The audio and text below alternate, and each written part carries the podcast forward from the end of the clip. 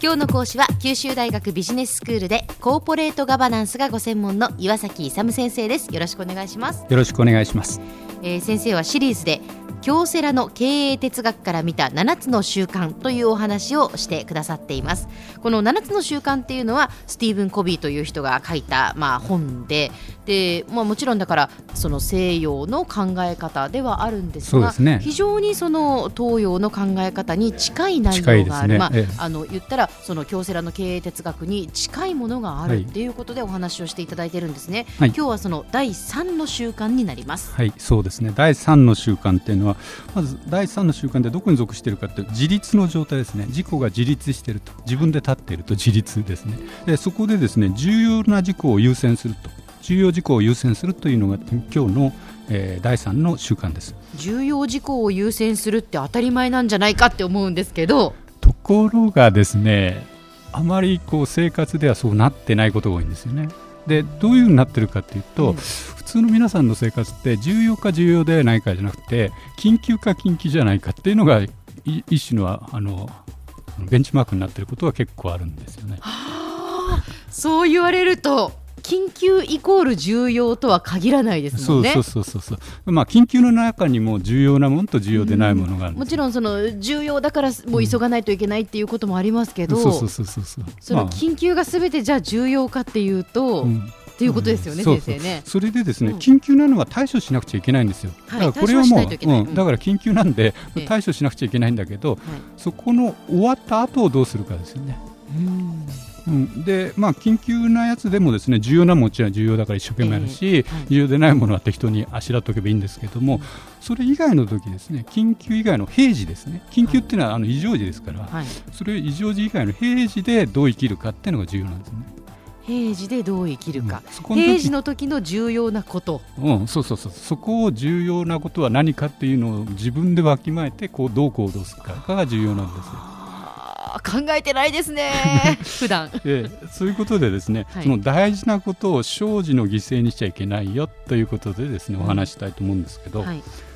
それでですねこれまでのちょっと復習なんですけど第一の原則というか習慣っていうのはですね主体性を発揮してですねはい。人生とかビジネスを考えていくということで、まあ、自分が創造主であって自由意志に基づいて自分でですね目標等を設定していく。で第2が目的を持って始めるということでですね主体的に自由意志に基づいて目的を自分で設定してそれで始めると。で第3がその目的を持って始めるとき優先順位をあの明確に定めて重要性が高いものからもちろん緊急なものは対処しないけれどもそれ以外の時は重要性が高いものから常にやるということが第3のあの習慣なんですね。はい。でそこの時にですねリーダーシップとマネジメントというのがちょっと経営学的ですけどね、ええ。出てくるんですよ。でリーダーシップっていうのは、まあ、この前もお話ししましたけども正しい方向づけをするんですうんうん。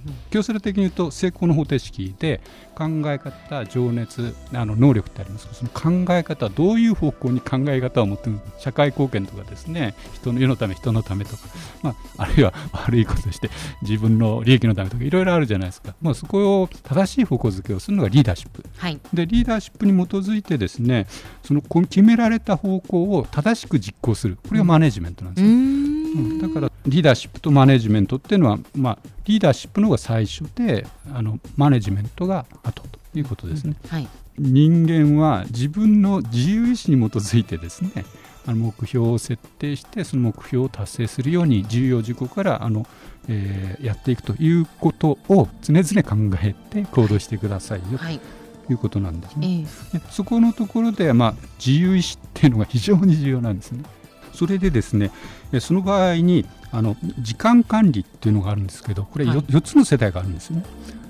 4つの世代があるっていうと、そのそのまあ時間管理の中に、うんうん、そうですねあのコンピューターでも古古い時代からいろいろな世代があるじゃないですか。え一あの産業革命とか農業からってこういうのがある。ええ。というような、まあ、それと同じようにですねえあの時間管理にも4つの世代がありまして、ええ。まず第一世代がですねメモとかチェックリスト、まあ、単なる整理でちょっとメモっておくかとかチェックリストを作っておくかとか、まあ、はいそういうレレベルが第一世代なんですね。ええ。第二世代はカレンダーとかあの手帳等をあの利用してスケジュール化していくと。ある程度ね、それが第二世代なんですけど第三世代はそういうものをさらにですね1日の計画にまとめ始めてもちろん手帳等にえー、まとめてあるんですけども、うん、それで1日で何をするかってこういや何時から何時まで何をするってやるやり方が第3世代なんですね、はい、1日自体の計画表で物とか時間に集中してやるというのがそうなんですけども、うん、で第4世代っていうのはですねそうじゃなくてもう少しあの自分のあのミッションとかねあの役割とかそういうのを考えてですねちょっと長期的に考えて週単位で計画表を立ってやるのが第4世代なんですね。時間管理をするのにどういうふうにすればいいかっていうのは先ほどのマトリックスじゃないんですけど重要と重要でないと緊急と緊急でないというのをマトリックスにするとですね、はい、あの重要で緊急なのが第一領域。で、えー、重要なんだけど緊急でないのが第二領域ですね。で第三領域が重要でないんだけど緊急なのが第三。で第四領域は重要でなく緊急でもないと、でここで何を一番重要にするあの重視すべきかっていうのは時間管理なんですけど第二領域なんですあの平時において緊急ではないが重要なものを最優先にする、まあ、これができるかどうか。なるほどなるほどあ、うん、まあもちろんだからその第一領域の緊急で重要なものはまずしないといけないですよね。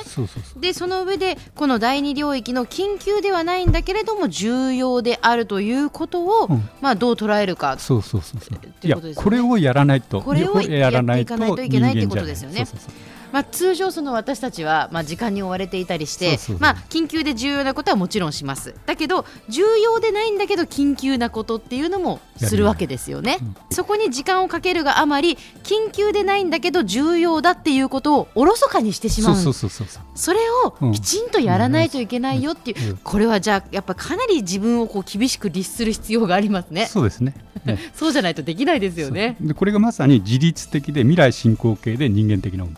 でここが時間管理の一番のポイントですよというのがこ今日のですねお話なんですなるほどなるほど。ああこれは確かに簡単ではない。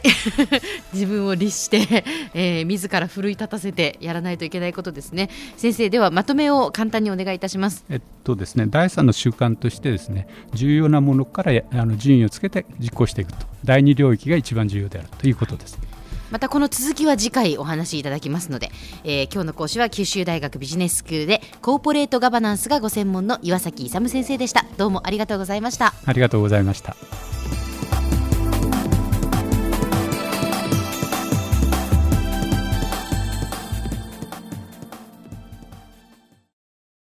続々ぐいぐいメラメラつながる。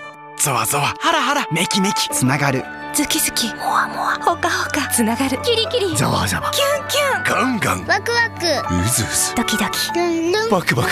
九州人のいろんな気持ちつなげます。九州から輝こう。キラキラつながる。 QTnet